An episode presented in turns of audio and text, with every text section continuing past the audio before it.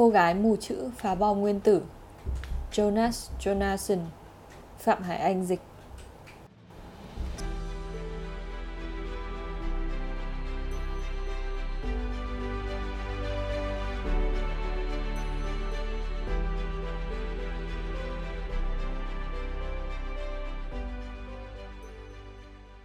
Giới thiệu, Cô gái mù chữ phá bom nguyên tử Cuốn tiểu thuyết với đầy chuyện ly kỳ quái dị của Jonas Jonasson, tác giả của cuốn Ông trăm tuổi trèo qua cửa sổ và biến mất.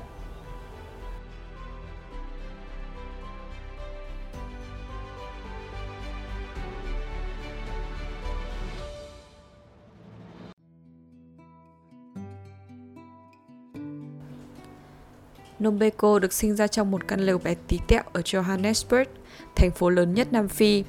Ngay từ lúc nhỏ, cô đã mau chóng hiểu rằng thế gian này chẳng hứa hẹn với cô điều gì ngoài việc cô chết sớm vì ma túy, vì rượu hay chỉ đơn giản là vì tuyệt vọng vì màu da châu Phi.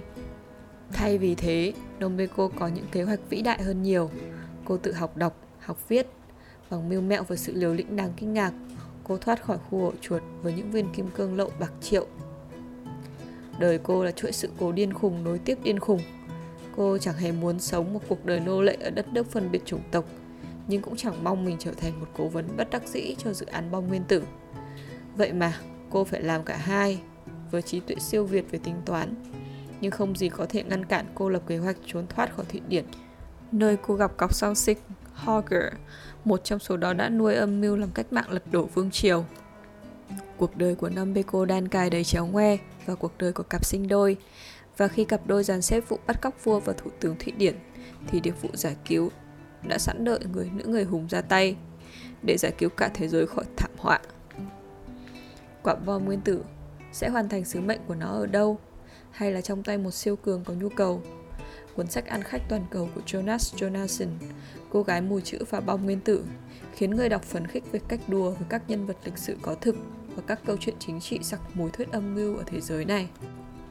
Phần thứ nhất, sự khác biệt giữa ngu ngốc và thiên tài là thiên tài còn có giới hạn vô danh.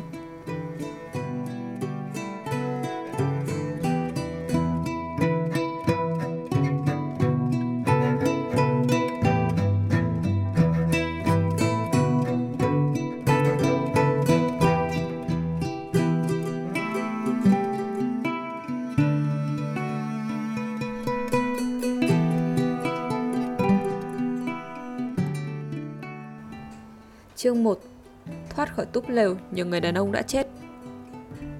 Mấy người dọn nhà vệ sinh ở khu ổ chuột lớn nhất Nam Phi cũng còn may chán. Dù sao thì họ cũng có công ăn việc làm và một mái nhà che nắng che mưa. Nhưng mà từ góc độ thống kê thì họ không có tương lai. Hầu hết sẽ chết sớm vì bệnh lao, bệnh viêm phổi, tiêu chảy, ma túy, rượu hoặc là tất cả mấy thứ đó. Chỉ một hai trong số họ sống được đến 50, như bác quản lý, một trong những nhà vệ sinh ở Soweto chẳng hạn nhưng bác ta bệnh tật và tã lắm. Từ sáng ngày ra Bác đã tống vô tội vạ thuốc giảm đau Và ngập trong bia bọt.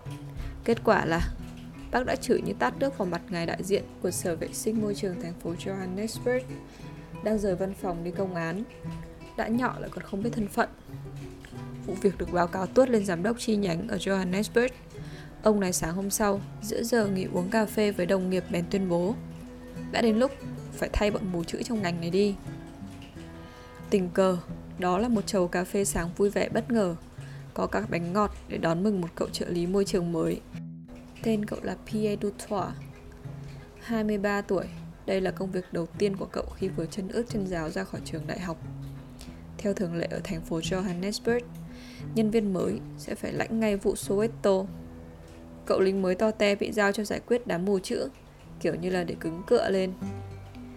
Chẳng ai biết liệu cả đám dọn nhà vệ sinh ở Soweto mù chữ thật hay không, nhưng họ cứ bị gọi như thế. Dù sao thì chẳng ai trong đám đó được đến trường.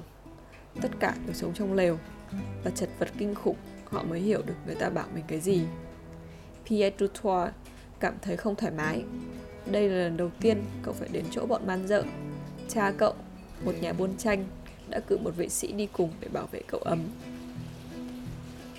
Cậu chàng trai 23 tuổi bước vào nhà vệ sinh và ngay lập tức phản nàn về cái mùi. Ngồi sau bàn là bác quản lý nhà vệ sinh. một trong những người sắp bị sa thải. Bên cạnh bác ta là một bé gái. Trước sự ngạc nhiên của chàng trợ lý, con bé mở miệng ra đốt luôn rằng đây thực sự là một đặc điểm không may của cứt. Nó có mùi. Pierre Dutoit thoáng băn khoăn, không biết con bé có ý định chế nhạo mình hay không, nhưng mà chắc chắn không phải như thế. Cậu cho qua. Thay vào đó, cậu bảo bác quản lý nhà vệ sinh rằng bác bị mất việc do cấp trên quyết định, nhưng bác có thể nhận được 3 tháng lương nếu đề cử được đủ số ứng viên cho công việc đang trống vào chỗ đó. Tôi có thể trở thành người dọn vệ sinh thường xuyên và kiếm tí tiền theo nghề đó không? Bác quản lý vừa bị sa thải thắc mắc. Không, Pierre Dutois đáp, bác thì không được. Một tuần sau, cậu trợ lý và vệ sĩ quay trở lại. Bác quản lý bị sa thải đang ngồi sau bàn làm việc. Chắc là lần cuối cùng, đứng cạnh bác vẫn là con bé lần trước. Thế ba ứng cử viên của bác đâu? Cậu trợ lý hỏi. Bác già bị sa thải xin lỗi, hai người không đến được. Một người bị cắt cổ trong vụ đâm chém nhau tối hôm qua, người thứ hai thì bác không biết. Có thể là anh ta bị tái phát. Pierre Dutoit chẳng cần biết tái phát cái gì. Cậu muốn phắn đi lắm rồi. Thế ứng cử viên thứ ba của bác đâu? Cậu giận dữ hỏi. Sao? Tất nhiên là con bé giúp bên cạnh tôi đây. Mấy năm nay, nó đã giúp tôi đủ thứ. Phải nói, nó là một đứa thông minh. Chúa ơi, làm sao tôi có thể tuyển một con bé 12 tuổi làm quản lý nhà vệ sinh được? Pierre Dutoit kêu lên. 14. Con bé nói. Và em có 9 năm kinh nghiệm rồi.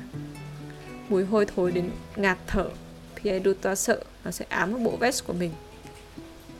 Cô đã bắt đầu chơi thuốc chưa? Cậu hỏi. Chưa. Con bé nói. Có bầu không? Không. Cô bé đáp. Cậu trợ lý im lặng vài giây. Cậu thật chẳng muốn trở đi trở lại chỗ này một tí nào. Nếu không có việc gì cần. Tên cô là gì? Cậu hỏi. Nombeko. Con bé đáp.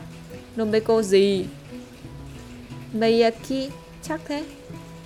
Chúa ơi, bọn họ thậm chí còn chẳng biết họ tên của chính mình nữa. Thế thì, tôi cứ cho là cô đã được nhận vào làm. Nếu giữ đầu óc tỉnh táo. Cậu trợ lý nói. Được ạ. À. Con bé đáp. Tốt. Rồi cậu trợ lý quay sang chỗ người quản lý bị sa thải.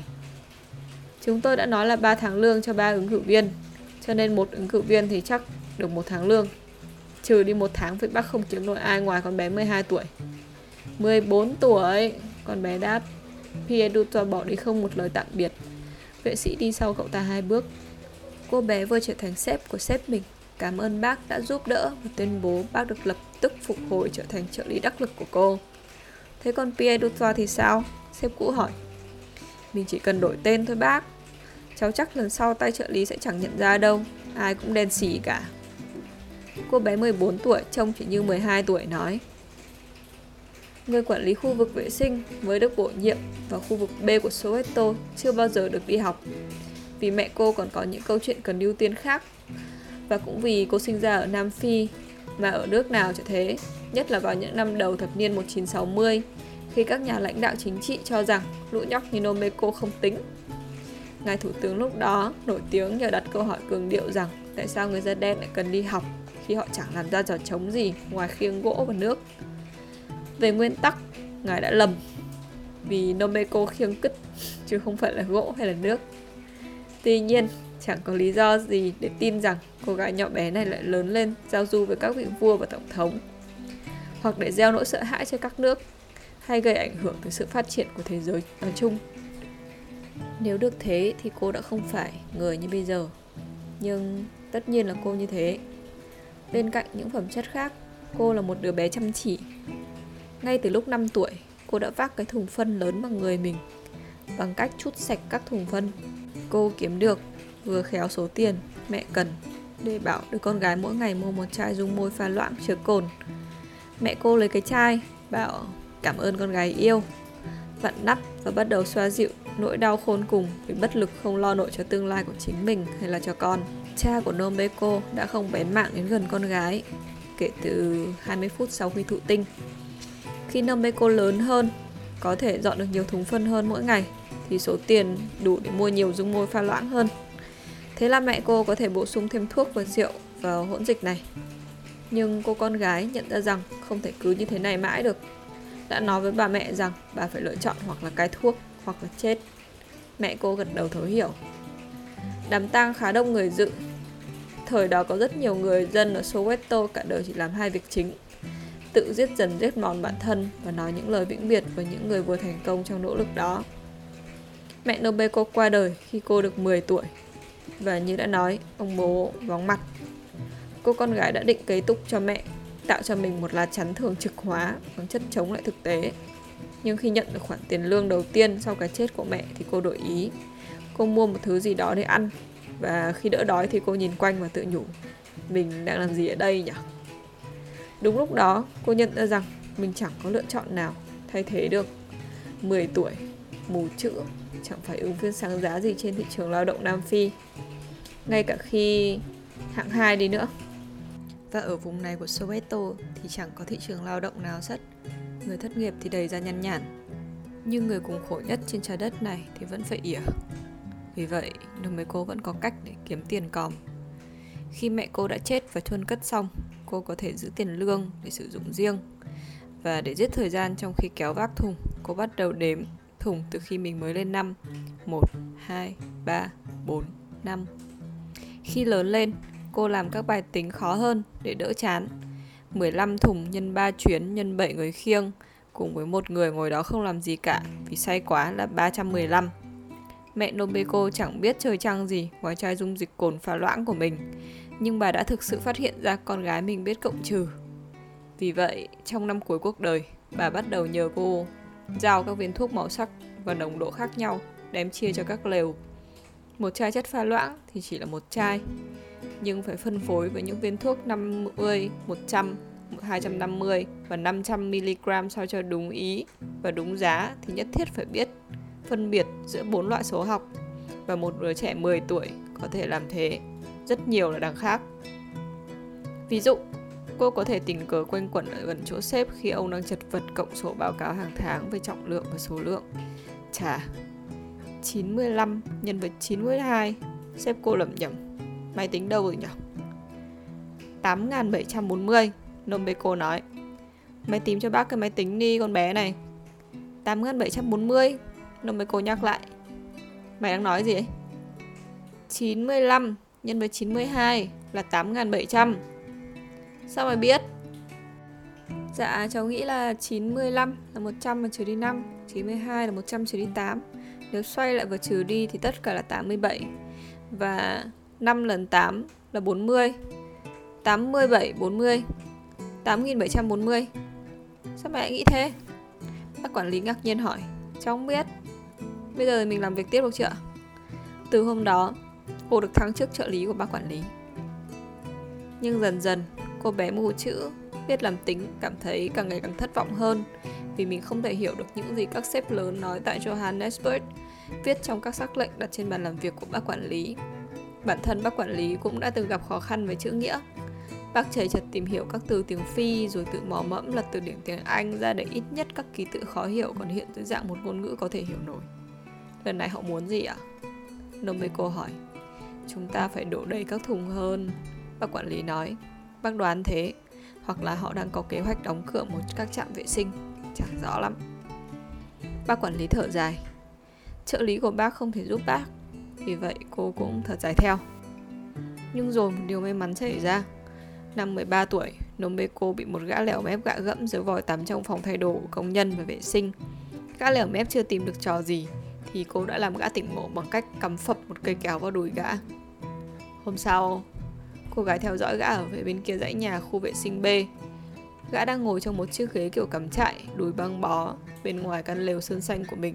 Trên đồi gã có sách Cháu muốn gì? Gã hỏi Hôm qua cháu để quên kéo trong đùi chú nên bây giờ cháu muốn xin lại ạ Ta ném nó đi rồi Gã đáp Thế thì chú nợ cháu cái kéo Cô gái nói Sao chú lại biết đọc?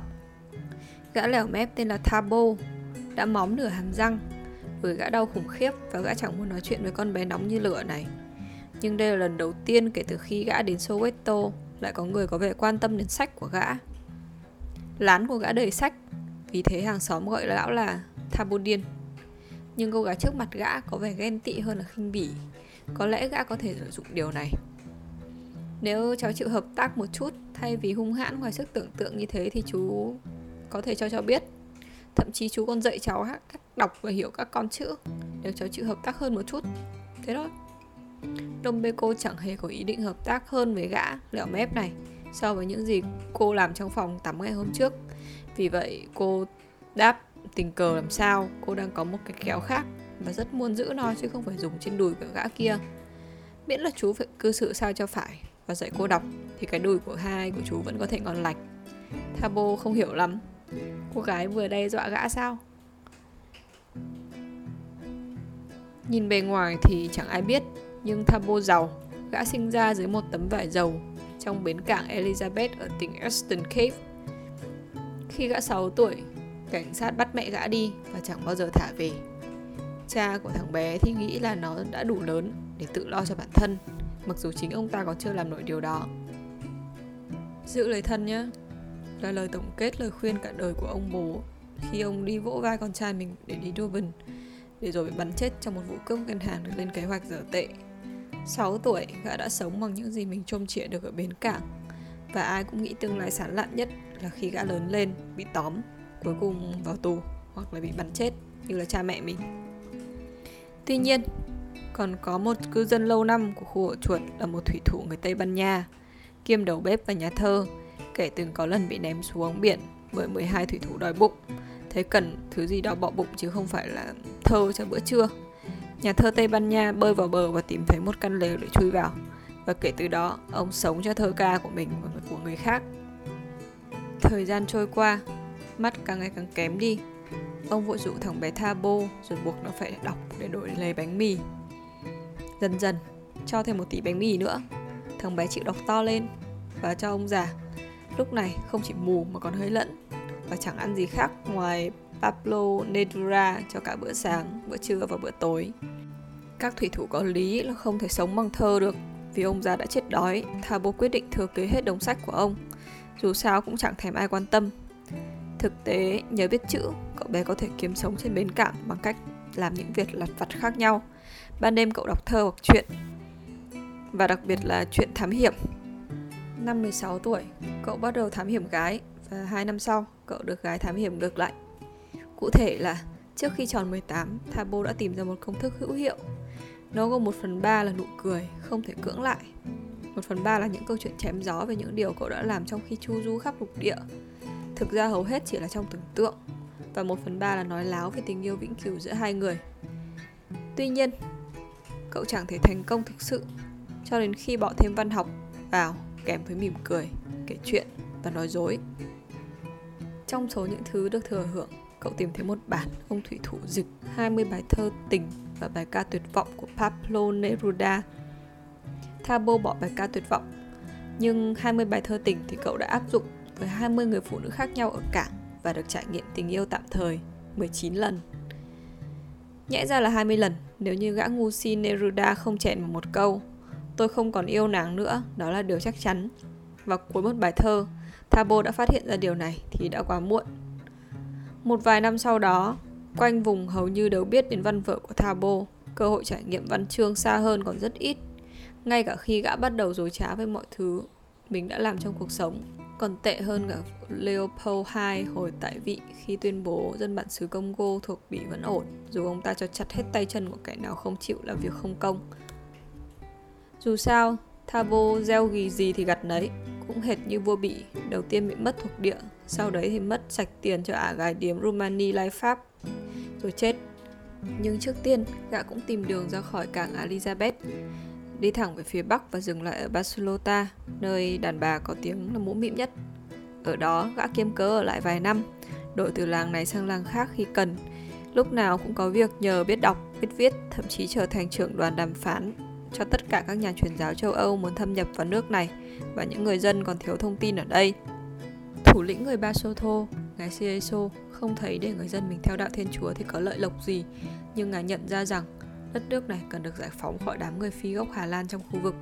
Khi các nhà truyền giáo, theo xúi dục của Thabo, cung cấp vũ khí để được quyền phân phát kinh thánh, ngài thủ lĩnh tóm cơ hội ngay lập tức. Và thế là các mục sư và nhà truyền giáo lũ lượt vào để cứu vớt người Basotho khỏi hủy dữ. Họ mang theo kinh thánh, vũ khí để giữ chân kẻ thù, ngoài vịnh còn kinh thánh thì dân trên núi lạnh đốt tiệt để sưởi. Xét cho cùng thì họ đâu có biết đọc đâu.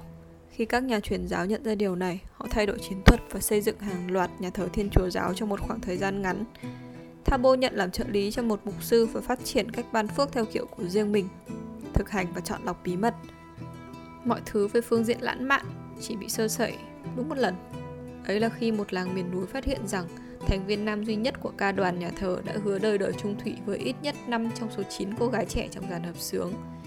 Vị mục sư người Anh luôn nghi ngờ Thabo đã làm điều gì đó, vì gã chắc chắn không biết hát. Mục sư liên lạc với cha của năm cô gái, ông này quyết định rằng nghi phạm phải được thẩm vấn theo cách truyền thống, tức là vào lúc trăng tròn, Thabo sẽ bị kẹt giữa những ngọn giáo đâm ra từ năm hướng khác nhau, trong khi cởi chuồng ngồi trên một tổ kiến. Trong khi chờ đợi mặt trăng lên đúng độ, Thabo bị nhốt vào trong một túp lều do mục sư canh giữ liên tục, cho đến khi ông lại bị say nắng và bỏ xuống sông để cứu vớt một con hà mã. Mục sư thận trọng đặt vào tay lên mũi của con vật và nói rằng Chúa Giêsu đã sẵn sàng để ông ta chỉ nói được đến thế thì bị con hà mã mở miệng ra cắn đứt đôi người. Mục sư kiêm giám đốc nhà tù đã đi mất, có thêm Pablo Neruda trợ lực, Thabo xoay sở để cô ả mở khóa cửa cho mình trốn thoát. Anh và em như thế nào? Cô ả bảo vệ nhà tù gọi với theo khi gã đang ba chân bốn cẳng chạy ra ngoài thảo nguyên. Anh không còn yêu em nữa, đó là điều chắc chắn, Thabo gào trở lại. Nếu không am hiểu, người ta có thể nghĩ rằng Thabo được Chúa che chở vì gã không gặp sư tử, báo, tê giác hay bất kỳ sự cố gì khác trong suốt thời gian đi bộ 12 dặm trong đêm lên thủ đô Maseru. Đến đó, gã xin vào làm cố vấn cho thủ lĩnh Sieso. Người vẫn nhớ và chào đón gã trở lại. Ngài thủ lĩnh đang đàm phán với bọn người Anh kiêu ngạo, nhưng chẳng có tiến triển gì cho đến khi Thabo nhảy vào và nói rằng nếu quý ngài cứ khăng khăng như thế, Pasutoland, sẽ phải cân nhắc đến chuyện nhờ Joseph Mobutu ở Congo giúp đỡ. Người Anh ngẩn ra, Joseph Mobutu là người vừa tuyên bố với cả thế giới rằng ông ta định đổi tên mình thành chiến binh dũng mãnh vô song, ý chí bền bỉ kiên cường, chiến thắng liên miên, dấu chân lửa cháy. Chính ông ấy đấy, Thabo nói. Thật ra, ông ấy là bạn nối khố của tôi. Tôi gọi tắt anh ấy là Joe. Phái đoàn người Anh yêu cầu được thảo luận kín và đã thống nhất với nhau là khu vực này cần được hòa bình và yên tĩnh, chứ không phải một chiến binh toàn năng có được tôn xưng như ông ta muốn. Người Anh trở lại bàn đàm phán và nói, thôi được, các anh giữ lấy nước này. Basutolen trở thành Lesotho, thủ lĩnh Sieso trở thành vua Mososho II và Thabo trở thành người được vua cực kỳ sủng ái. Gã được đối xử như người nhà và được tặng cả một túi kim cương thô từ mỏ lớn nhất nước. Chúng đáng giá cả gia tài. Nhưng một ngày kia gã biến mất và gã chỉ có vọn vẹn 24 giờ để chuồn trước khi nhà vua chợt nhận ra rằng cô em cưng quý nhất của mình, công chúa Maseizo, đã mang thai. Một gã người da đen, bẩn thỉu, răng rụng mất một nửa trong những năm 1960 ở Nam Phi không thể hòa nhập vào thế giới da trắng dù tưởng tượng cách nào đi chăng nữa. Vì vậy, sau sự cố đáng tiếc ở nơi từng là Basutoland, Thabo vội vã vào Soweto ngay sau khi đội viên kim cương xoáng nhất của mình tại tiệm kim hoàn gần nhất. Ở đó, gã tìm thấy một căn lều trống trong khu B. Gã chuyển vào, nhồi đầy tiền vào trong giày của mình và chôn khoảng một nửa số kim cương dưới nền đất nện bẩn thỉu. Được còn lại gã nhét vào các hốc khác nhau trong miệng. Trước khi bắt đầu hứa lung tung với càng nhiều gái càng tốt, gã đã sơn căn lều của mình màu xanh lá cây và dễ thương. Phụ nữ hay bị ấn tượng bởi những thứ như vậy. Gã mua vải sơn để trải lên sàn. Thabo đã tán tỉnh khắp các khu Soweto, nhưng sau một buổi, gã tránh khu của mình ra để còn lúc rảnh thì còn có thể đọc sách bên ngoài căn lều của mình mà không bị làm phiền vô ích. Ngoài đọc sách và tán tỉnh, gã còn dành thời gian để đi du lịch, hết nơi này đến nơi khác, khắp châu Phi mỗi năm hai lần. Gã cho thêm kinh nghiệm cuộc sống và nạp thêm sách mới, nhưng gã luôn trở lại căn lều của mình, cho dù là vì tiền bạc sung túc. Nhất là vì một số nửa tài sản của gã còn nằm sâu dưới một lớp vải dầu, răng hàm dưới của Thabo vẫn còn quá tốt để nhét số còn lại vào trong miệng. Vài năm sau, giữa các căn lều ở Soweto bắt đầu có những lời xì xào. Gã điên làm sách kia kiếm tiền ở đâu ra? Để giữ các tin đồn không bị lan đi quá đà, Thabo quyết định kiếm việc gì đó để làm. Dễ nhất là làm người đổ vệ sinh vài giờ một tuần. Hầu hết các đồng nghiệp của gã đều còn rất trẻ, nghiện rượu và chẳng có tương lai gì. Nhưng thỉnh thoảng cũng có trẻ con. Trong số đó, con bé 13 tuổi cắm kéo vô đùi Thabo chỉ vì gã chọn nhầm phòng tắm. Mà có khi còn là chọn đúng, con bé mới là người sai, nó còn quá trẻ, chẳng có đường cong nào hết. Thabo chẳng sơ múi gì ngoài một cái véo. Kéo làm gã đau, và bây giờ con bé đang đứng đó, bên ngoài căn lều của gã, còn muốn gã dậy cho nó đọc. Chú sẽ rất vui được giúp cháu nếu ngày mai chú không phải đi du lịch, Thabo nói. Nghĩ rằng có lẽ mọi thứ sẽ êm thấm nhất là khi mình cứ làm đúng những gì mình vừa tuyên bố. Đi du lịch á? Nombeko suốt 13 năm nay chưa được ra đâu khỏi Soweto. Hỏi, chú sẽ đi đâu? Phía Bắc. Thabo đáp, rồi tính sau. Trong khi Thabo đi, Nombeko lớn thêm một tuổi và được cất nhắc.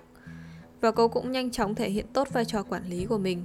Cô phân chia khu vực của mình theo hệ thống khôn ngoan, dựa trên đầu người chứ không phải kích thước địa lý hay là uy tín, khiến việc triển khai các nhà vệ sinh hiệu quả hơn.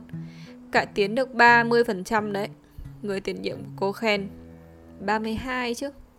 Nobeko đáp Cung cầu phù hợp, tiền còn dư trong ngân sách đủ để làm 4 trạm vệ sinh và rửa giấy mới. Cô bé 14 tuổi, ăn nói rất lưu loát, so với những thứ ngôn ngữ mà bọn đàn ông sống xung quanh cô vẫn dùng. Bất cứ ai đã từng trò chuyện với dân dọn vệ sinh ở Soweto đều biết rằng một nửa số từ không ai dám in ra và nửa kia chính là không ai dám nghĩ đến. Khả năng dùng từ và đặt câu của cô có một phần là bẩm sinh, nhưng cũng có một cái radio ở góc phòng khu vệ sinh và từ khi còn bé tí, đồng bê cô hễ lần la đến đấy là bật ngay nó lên. Cô bé luôn vặn đến kênh trò chuyện và chăm chú lắng nghe, không chỉ là nội dung mà còn cách người ta nói chuyện. Chương trình hàng tuần, quang cảnh châu Phi, lần đầu tiên cho cô ý thức rằng có một thế giới bên ngoài Soweto. Nó không nhất thiết phải đẹp hơn hay hứa hẹn hơn, nhưng nó là bên ngoài của Soweto. Chẳng hạn như Angola mới đây đã giành được độc lập. Đảng độc lập PLUA đã gia nhập lực lượng với đảng độc lập PCA để tạo thành đảng độc lập MPLA cùng với các đảng độc lập FNLA và UNITA khiến chính phủ Bồ Đào Nha phải hối tiếc vì đã khám phá ra phần này của lục địa. Một chính phủ mà không xây nổi một trường đại học trong suốt 400 năm thống trị. Hay thật. Cô bé mù chữ Nombeko có thể không hiểu nổi các chữ cái ghép với nhau thành cái gì, nhưng dù sao, kết quả có vẻ thay đổi cùng với thức ăn là từ yêu thích của Nombeko. Một lần cô tình cờ phát biểu trước mặt các đồng nghiệp của mình rằng sự thay đổi này có thể có ý nghĩa to lớn cho tất cả chúng ta nhưng rồi họ phàn nàn rằng, người quản lý cứ đứng đó nói chuyện chính trị, vác cứt cả ngày chưa đủ hay sao mà còn phải lắng nghe những lời đó nữa là quản lý của những người dọn vệ sinh, Nombeko đã buộc phải đối phó với không chỉ tất cả những người đồng nghiệp dọn vệ sinh vô vọng của mình, mà cả trợ lý Pierre Dutois ở Sở Vệ sinh Môi trường thành phố Johannesburg. Trong chuyến thăm đầu tiên của mình sau khi bổ nhiệm cho cô, anh ta đã thông báo với cô rằng dù sao cũng chỉ có một chứ không phải là bốn trạm vệ sinh mới do thiếu hụt ngân sách nghiêm trọng. Nombeko đã trả đũa tí ti theo cách của mình. Điều tiếp theo, ông nghĩ gì về sự phát triển ở Tanzania, thưa ông trợ lý? Có phải cuộc thử nghiệm xã hội chủ nghĩa của Julius Nyerere sắp sụp đổ không? Tanzania ư? Vâng, đến giờ sự thiếu hụt ngũ cốc có lẽ đã gần một triệu tấn rồi. Câu hỏi đặt ra là liệu Niere đã làm gì nếu không có quỹ tiền tệ quốc tế? Hay có lẽ ông cho rằng quỹ tiền tệ quốc tế cũng có vấn đề nội bộ của chính nó, thưa ông trợ lý? Cô gái chưa bao giờ đi học cũng chưa bao giờ ra khỏi Sueto hỏi. Với vị trợ lý, người trong giới cầm quyền, người đã từng học đại học và chẳng biết tí ti gì về tình hình chính trị ở Tanzania. Viên trợ lý tái nhợt, không nói được gì. Lập luận của cô gái khiến anh ta trắng bệch như ma. Pierre Dutoit cảm thấy một, bị một đứa mù chữ 14 tuổi hạ nhục. Nó còn phủ nhận các dữ liệu trong cái quỹ vệ sinh của anh ta nữa. Thêm nữa, ông tính toán chỗ này thế nào đây, ông trợ lý? Nombeko đã tự biết đọc số và chất vấn. Sao ông lại nhân các số với chỉ tiêu với nhau? Một đứa mù chữ biết làm tính. Anh ta ghét cô. Anh ta ghét tất cả bọn họ.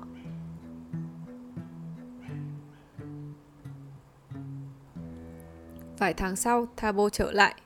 Đầu tiên gã phát hiện ra là con bé với cái kéo đã trở thành sếp của mình. Và rằng nó không phải là một con bé nữa. Các đường cong bắt đầu nảy nở rồi.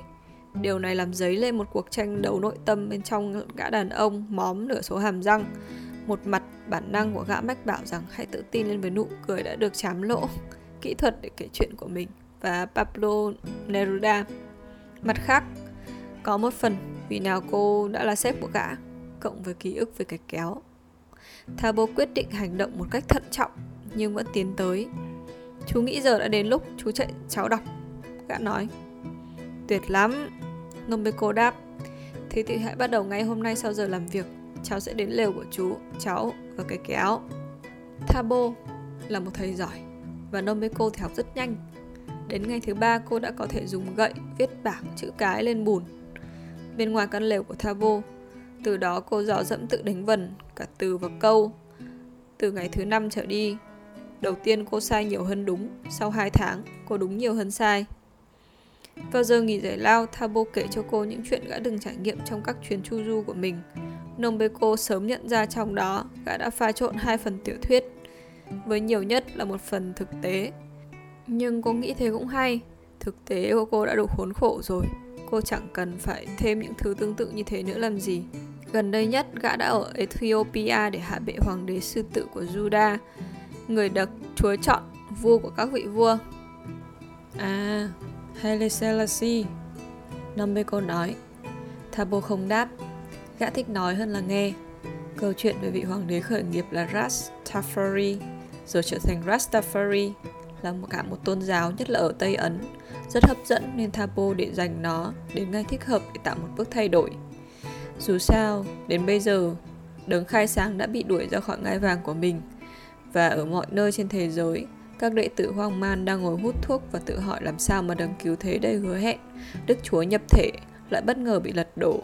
Hạ bệ Đức Chúa trời ư? Nombe cố thận trọng không hỏi về các nền tảng chính trị của tấn kịch này, vì cô khá chắc rằng Thabo chẳng biết gì và hỏi nhiều quá có thể mất vui. Thay vào đó, cô khuyến khích gã, chú kể nữa đi. Thabo nghĩ rằng mọi thứ đã được sắp đặt thật là tuyệt, thật khó tin là người ta có thể nhầm đến thế nào. Gã tiến một bước gần hơn đến cô gái và tiếp tục câu chuyện của mình bằng cách nói rằng trên đường về nhà, gã đã bị Kinshasa lôi kéo sang Muhammad Ali ngay trước trận quyết đấu rừng xanh. Cuộc so găng hạng nặng với võ sĩ bất khả chiến bại George Foreman. Ôi chà, thật thú vị. Nombeko nói, nghĩ rằng chuyện bịa ra như thế cũng hay. Thabo ngoạc miệng ra cười đến mức cô gái có thể nhìn thấy thứ gì đó lấp lánh giữa những cái răng còn sót lại của gã. Chà, thực sự là Foreman vô địch muốn chú giúp, nhưng chú cảm thấy rằng Thabo bắt đầu thao thao bất tuyệt cho đến khi Foreman đã bị loại ở vòng thứ 8 và Ali cảm ơn anh bạn thân Thabo vì sự giúp đỡ vô giá. Và ngoài ra thì vợ của Ali cũng khoái lắm. Vợ của Ali á? nằm với câu hỏi. Chắc chú không định nói là... Thabo cười đến khi hàm kêu lanh canh rồi trở nên nghiêm túc và sán lại gần hơn. Em rất đẹp, Nombeko ạ. Gã nói, đẹp hơn vợ của Ali nhiều lắm. Nếu như mình đến với nhau, cùng nhau chạy đi đâu đó. Rồi gã đặt tay lên vai cô. Nombeko nghĩ đi đâu đó nghe cũng có vẻ đáng yêu. Thực ra đi đâu cũng được, nhưng không phải là với cái gã lẻo mép này. Bài học hôm nay có vẻ xong rồi. Nombeko cắm phập cây kéo vào đùi kia của gã, rồi bỏ đi. Hôm sau, cô quay trở lại lều của Thabo và bảo rằng gã không đến làm việc và gã không nói lời nào. Thabo đáp cả hai đùi, gã đau đớn quá, nhất là một bên. Và Nombeko có thể hiểu vì sao. Có chứ, và có thể còn tồi tệ hơn. Vì lần sau cô đã lập kế hoạch có thể đâm kéo không phải vào đùi mà ở đâu đó nếu chú Thabo bắt đầu không cư xử đàng hoàng. Hơn nữa, hôm qua cháu đã nghe thấy chú nói cái gì trong mồm xấu xí của chú. Nếu chú không đứng đắn lên, bắt đầu từ bây giờ, cháu hứa sẽ kể cho càng nhiều người càng tốt. Thabo trở nên khó chịu. Gã thừa biết rằng mình sẽ không thọ được bao lâu nếu ai cũng biết về chỗ tài sản bằng kim cương của gã. Cháu muốn gì ở chú nào? Gã nói bằng một giọng đáng thương. Cháu muốn được đến đây và tự đánh vần cuốn sách mà không cần phải mang theo kéo tới mỗi ngày. Kéo rất là đắt, với những người miệng đầy răng chứ không phải là những thứ khác. Cháu có thể đi chỗ khác không? Thavo nói. Cháu sẽ được một viên kim cương, nếu để chú yên. Gã đã từng hối lộ thành công trước đây, nhưng không phải lần này. Nombeko nói rằng cô sẽ chẳng đòi hỏi kim cương hay là cái gì hết Cái gì không thuộc về mình thì nó không phải là của mình. Mãi về sau, ở một nơi khác của thế giới, cuộc sống hóa ra phức tạp hơn thế như nhiều. Chớ trêu thay, kẻ kết liễu cuộc sống của Thabo lại là hai người đàn bà. Các ả lớn lên ở Đông Phi thuộc Bồ Đào Nha và kiếm sống bằng cách giết các nông dân da trắng để ăn cắp tiền của họ. Người này cũng ổn trong thời gian cuộc nội chiến đang diễn ra. Nhưng khi đất nước đã độc lập và đổi tên thành Mozambique, các nông dân chỉ có 48 tiếng để rời đi. Thế là hai ả chẳng có lựa chọn gì ngoài việc giết những người da đen giàu có. Ý tưởng kinh doanh này tồi tệ hơn nhiều bởi vì hầu hết những người da đen có tí gì đáng kể trộm đều theo đảng Mark Lenin hiện đang nắm quyền lực. Cho nên chẳng bao lâu sau hai ả bị nhà nước truy nã và bị lực lượng cảnh sát đáng sợ của chính quyền mới săn đuổi. Vì thế các ả đi về phía nam và theo một mạch đến nơi ẩn náu tuyệt vời ở Soweto, bên ngoài Johannesburg. Nếu khu ổ chuột lớn nhất Nam Phi có lợi thế là người ta có thể mất hút trong đám đông, miễn là da đen, thì bất lợi của mỗi nông dân da trắng ở Đông Phi thuộc Bồ Đào Nha có lẽ là tài sản nhiều hơn cả 800.000 dân cư Soweto cộng lại, trừ Thabo. Nhưng dù sao, hai ả vẫn nuốt vài viên thuốc có màu sắc khác nhau và lượn đi giết người. Sau một hồi, các ả lần mò đến khu B và ở đó, phía sau dãy nhà vệ sinh, các ả bắt gặp một cái lều xanh giữa những cái màu nâu, xám và dị. Người nào sơn lán minh màu xanh hoặc bất kỳ màu nào khác chắc phải thừa tiền. Hai ả nghĩ rồi đột nhập vào giữa đêm, cắm một con dao trên ngực Thabo, xoáy nó.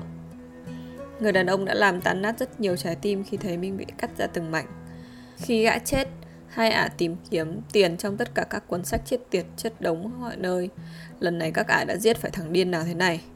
Nhưng cuối cùng, các ả tìm thấy một mớ tiền ở trong những một trong những đôi giày của nạn nhân và một mớ ở trong đôi khác.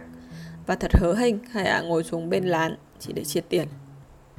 Hỗn hợp đặc biệt của những viên thuốc các ả đã nuốt cùng với một nửa ly rượu rum khiến các ả mất cảm giác về thời gian và địa điểm. Thế là các ả cứ ngồi ỉ ở đó, nhoe nhoẹn cười khi cảnh sát hiếm hoi lắm bỗng nhiên xuất hiện. Các ả bị tóm và bị biến thành một hạng mục trị giá 30 năm trong hệ thống cải tạo của Nam Phi. Chỗ tiền các ả đã cố gắng đếm chẳng bao lâu đã bốc hơi trong chuỗi hành trình. Cái xác của Thabo nằm nguyên đó đến ngày hôm sau. Theo lệ của cảnh sát Nam Phi, ca trực kế tiếp phải lo giải quyết bọn da đen chết bất cứ ở nơi nào có thể. Nombeko bị đánh thức trong đêm bởi tiếng ồn ào phía bên kia dãy nhà vệ sinh. Cô mặc quần áo, đi sang và láng máng hiểu chuyện gì đã xảy ra. Khi cảnh sát rời đi với kẻ sát nhân và tất cả chỗ tiền của Thabo, Nombeko bước vào lán. Chú là một người kinh khủng, nhưng những chuyện dối trá của chú cũng vui. Cháu sẽ nhớ chú, hoặc là ít nhất là sách của chú. Vừa nói cô vừa mở miệng tha bô và nhặt ra 14 viên kim cương thô vừa vặn đúng số chám vào các lỗ răng trống. 14 lỗ, 14 viên kim cương. Nambeko nói, hơi bị hoàn hảo nhỉ? Thabo không trả lời, nhưng Nambeko kéo tấm vải sơn lót sàn lên và bắt đầu đào. Đúng như mình nghĩ, cô thốt lên khi thấy những gì mình đang tìm. Rồi cô lấy nước và một miếng rẻ lau rửa cho Thabo, kéo gã ra khỏi căn lều và hy sinh tấm vải trắng duy nhất của mình để đắp lên cái xác. Gã xứng đáng được tôn trọng một chút, sau tất cả, không nhiều lắm, nhưng mà một chút thôi. Nomeko ngay lập tức khâu tất cả chỗ kim cương của Thabo vào đường nối chiếc áo khoác ngoài duy nhất của mình, rồi đi ngủ trở lại. Người quản lý vệ sinh cho phép mình ngủ trong ngày hôm sau. Cô có rất nhiều thứ phải làm. Khi cuối cùng cô bước vào căn phòng thì tất cả nhân viên dọn dẹp vệ sinh đã có mặt. Nhân xếp vắng mặt, họ đã uống chai bia thứ ba trong buổi sáng. Và từ chai thứ hai, họ đã chẳng thiết làm việc mà chỉ ưa ngồi quanh đó đánh giá bọn Ấn Độ kém cỏi hơn. Gã tự mãn nhất đang dở chuyện của mình, đã cố gắng sửa cái nóc lều bị rột bằng bìa các tông.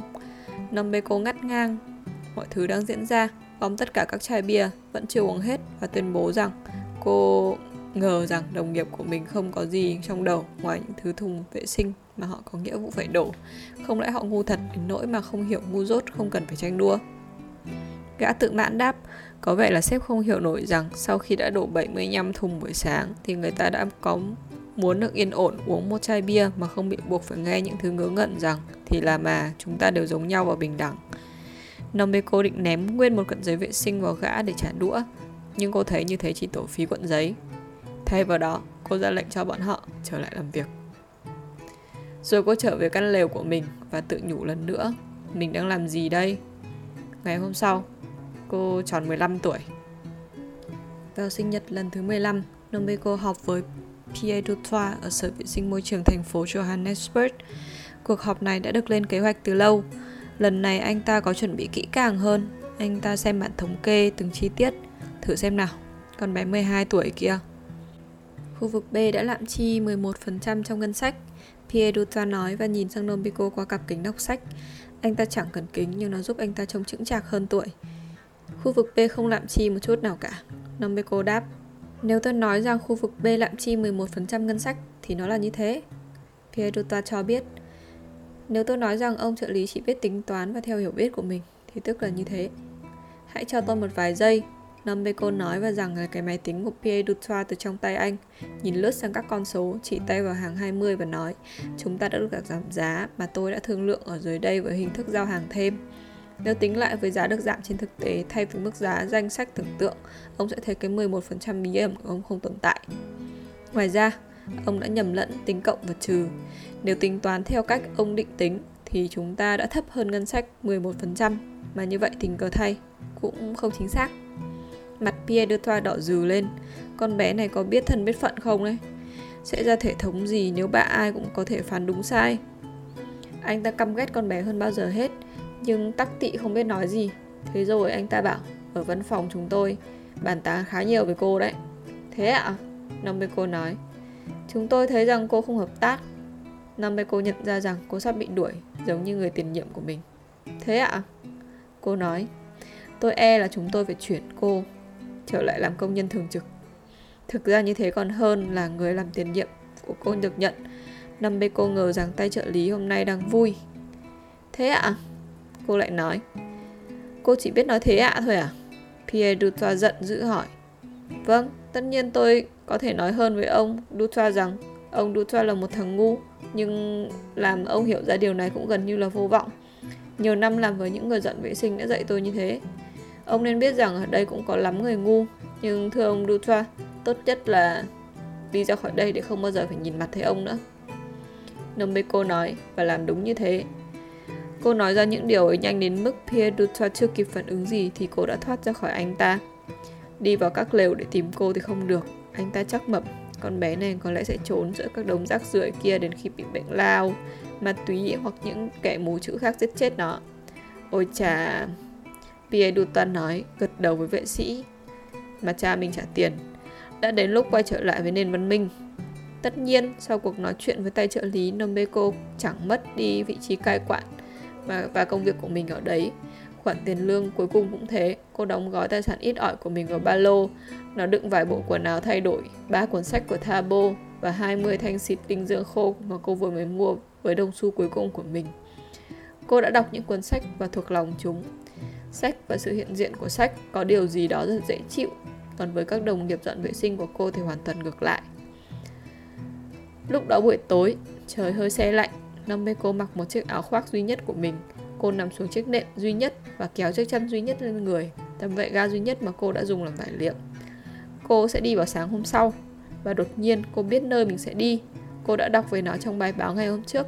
Cô sẽ đến số 75, phố Andries, ở Pretoria, Thư viện Quốc gia. Theo như cô biết, đó không phải là một khu vực cấm người da đen. Vì vậy, nếu may mắn tí chút, cô có thể được vào. Ngoài hít thở và chiêm ngưỡng chỗ ấy, cô không biết mình sẽ làm được gì hơn nữa. Nhưng đó là một sự khởi đầu và cô cảm thấy rằng văn học sẽ dẫn lối mình đi. Chắc chắn là như thế, cô chìm vào giấc ngủ lần cuối cùng trong căn lều được thừa hưởng từ mẹ 5 năm trước. Trên môi cô nở một nụ cười. Điều đó chưa bao giờ xảy ra trước đây. Sáng hôm sau, cô lên đường, con đường trước mặt cô không ngắn một chút nào. Cuộc đi bộ đầu tiên của cô ra khỏi Soweto là 55 dặm. Hơn 6 tiếng sau, đi được 16 trên 55 dặm, Nombeko đã đến trung tâm Johannesburg. Đó là một thế giới khác. Cứ nhìn thực tế là hầu hết mọi người xung quanh cô đều là da trắng và rất giống với Pierre Dutour. Ai cũng thế, Nombeko quan sát xung quanh.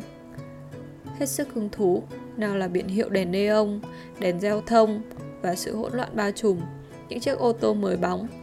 Kiểu dáng trước đây cô chưa bao giờ thấy, khi quay lại để khám phá thêm, cô thấy một trong số chúng đâm thẳng về phía mình, lao nhanh dọc trên vỉa hè. Nombeko có thời gian để nghĩ xe đẹp quá, nhưng cô lại không có thời gian để tránh nó. Kỹ sư Engelbrecht van der Westhuizen đã ngồi cả buổi chiều trong quán bar khách sạn Hilton Plaza trên phố Kratz rồi ông vào một chiếc Opel Admiral mới của mình và lái đi về phía bắc. Nhưng lái xe với một lít rượu trong người không dễ một chút nào cả. Viên kỹ sư chưa được đến ngã tư tiếp theo thì cả ông và chiếc Opel đã dạt vào lề đường và cướp thật. Ông đang chẹt lên một người da đen. Cô gái dưới chiếc xe của viên kỹ sư tên là Nombeko, cựu nhân viên dọn vệ sinh. 15 năm một ngày trước đó cô đã chào đời trong một cơn lều khổ chuột khu lớn nhất Nam Phi, vây quanh là rượu, dung dịch cồn pha loãng, ma túy và ai cũng nghĩ rằng cô sẽ sống một thời gian rồi chết trong bùn giữa các nhà sĩ ở Soweto ở khu vực B.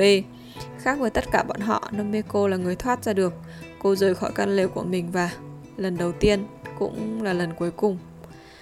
Và cô chưa đi xa được hơn trung tâm Johannesburg thì cô đã nằm dưới chiếc xe Opel Admiral tan nát. Thế là hết ư? Cô nghĩ trước khi chìm vào hôn mê, nhưng không phải là thế.